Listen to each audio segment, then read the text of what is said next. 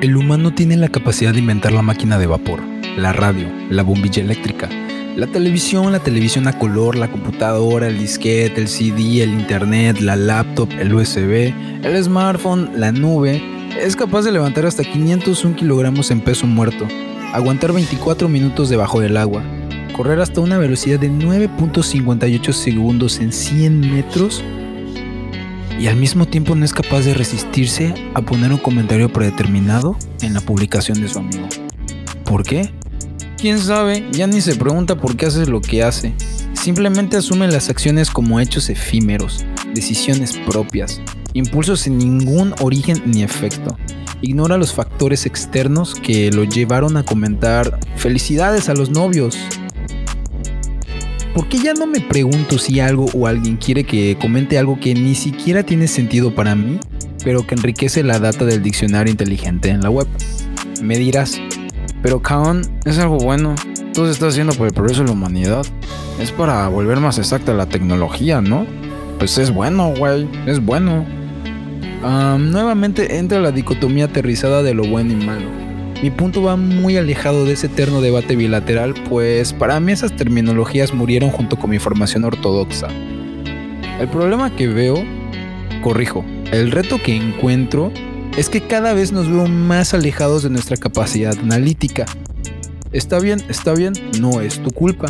Ya se veían venir estas consecuencias a raíz de la economía digital. También tienes razón, el efecto pandemia aceleró procesos que muy probablemente no estábamos, quiero enfatizar, educados para utilizarlo y que nos optimicen la administración de nuestro tiempo. Pongo eso entre paréntesis, ¿eh?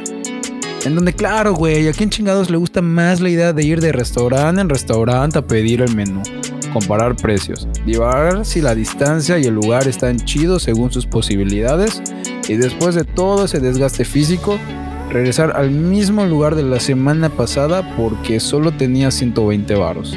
Cuando puedes entrar esa gloriosa app y que el proceso se reduzca de horas a segundos. Y al mismo tiempo puedas elegir el siguiente capítulo de la nueva serie que te animaste a ver porque viste memes. Pero en tus videos sugeridos también viste que los expertos en cinematografía dijeron, no, no veas la cuarta temporada porque fue la peor de todas. Entonces vas y continúas directo a la quinta temporada. Mientras tanto mueves tu mirada a unos 45 grados debajo y a huevo, tu pedido ya está en el horno. Cielo, es cuando yo iba a tener el poder de saber todo eso al alcance de mi mano. Sí, coño, utilicen todos mis datos, claro que sí. Solo soy un hombre promedio que quiere realizar el mínimo esfuerzo porque en sus 25 años de vida solo me han tirado esta propaganda que soy pobre porque quiero. Échale ganas. Bueno, al menos déjame ser pobre y echarle ganas más a gusto, solo quiero estar tranquilo. De acuerdo al índice de preparación sobre inteligencia artificial gubernamental del 2020 y el International Research Development, Estados Unidos se encuentra arriba del ranking, siguiéndolos las naciones de Europa Occidental, Inglaterra, Finlandia, Alemania y Suecia respectivamente. El programa de interrupción y comprensión de amenazas futuras del gobierno británico tiene entre sus actividades clave establecer la capacidad para identificar y evaluar amenazas futuras, nuevas y emergentes, analizar y evaluar el impacto potencial de las tecnologías emergentes en las capacidades del Reino Unido. Y mi favorito, desarrollar nuevos conceptos y técnicas de disrupción.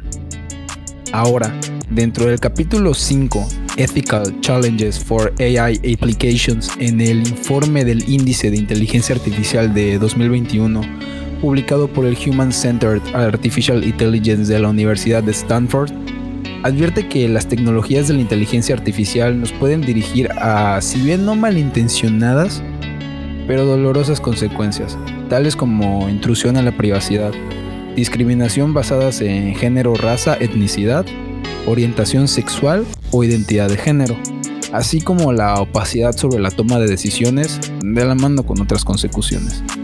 Abordar los existentes desafíos éticos y la creación de innovaciones de inteligencia artificial responsables y justas antes de que se extiendan nunca había sido tan importante. El pedo, güey, es que el campo de la ética en la inteligencia artificial generalmente carece de puntos de referencia que pueden ser utilizados para medir o evaluar las relaciones entre discusiones sociales sobre el desarrollo tecnológico y el desarrollo de la tecnología entre sí. Métricas, pues. Queremos indicadores, números, fórmulas. No lo digo yo, lo dice el Instituto Nacional de Estándares y Tecnología sobre el rendimiento de reconocimiento facial. Es un rato cabrón. Los formuladores de políticas lo saben. Están conscientes de las preocupaciones éticas relacionadas con la inteligencia artificial, pero es más fácil gestionar lo que se puede medir. A ver, informático aficionado, o de formación, o no, encontrar métodos de traducir argumentos cualitativos en información cuantitativa es un paso esencial en el proceso. Si a huevo me vas a decir, güey, estás mamando muy cabrón, esas decisiones pertenecen a la comunidad científica y tecnológica. Yo solo quiero mi Western Bacon Burger en 45 minutos y aprovechar mis créditos de regalo que van a expirar a las 12 si no los uso. Ya, ¿qué más? Dime, ¿qué más? Mira, Jeremy Rifkin dijo, en la sociedad del Internet de las Cosas, todo el mundo es potencialmente un prosumidor. ¿Qué? produce, consume e incluso comparte la actividad económica entre sí a través de sus dispositivos conectados. Mm, básicamente que es inevitable la interconexión y la evolución tecnológica. Algo que agradezco de las políticas sobre la ciberseguridad internacional es que aún no estoy obligado a entregarla. Al final de cuentas todos aceptamos los términos y condiciones, ¿que no? Algunos temas que más hicieron ruido durante el 2020 fue el lanzamiento del libro blanco de la Comisión Europea, el polémico caso de Google con la investigadora en ética y tecnología, la doctora Timothy Gibru, el nuevo comité de ética de IA formado por las Naciones Unidas, el futuro plan de ética de inteligencia artificial por el Vaticano y la salida de IBM de los negocios de reconocimiento facial. No sé, tal vez indagando un poco más en esto, igual y si tienes mucho que ver. Y así podemos mencionar otros estudios de Max Sternmark, Thomas Metzinger, Hiroshi Ishiguro, lo de Google Duplex, las alucinaciones sociales, la industria 4.0, etc. Pero no es exactamente a lo que voy.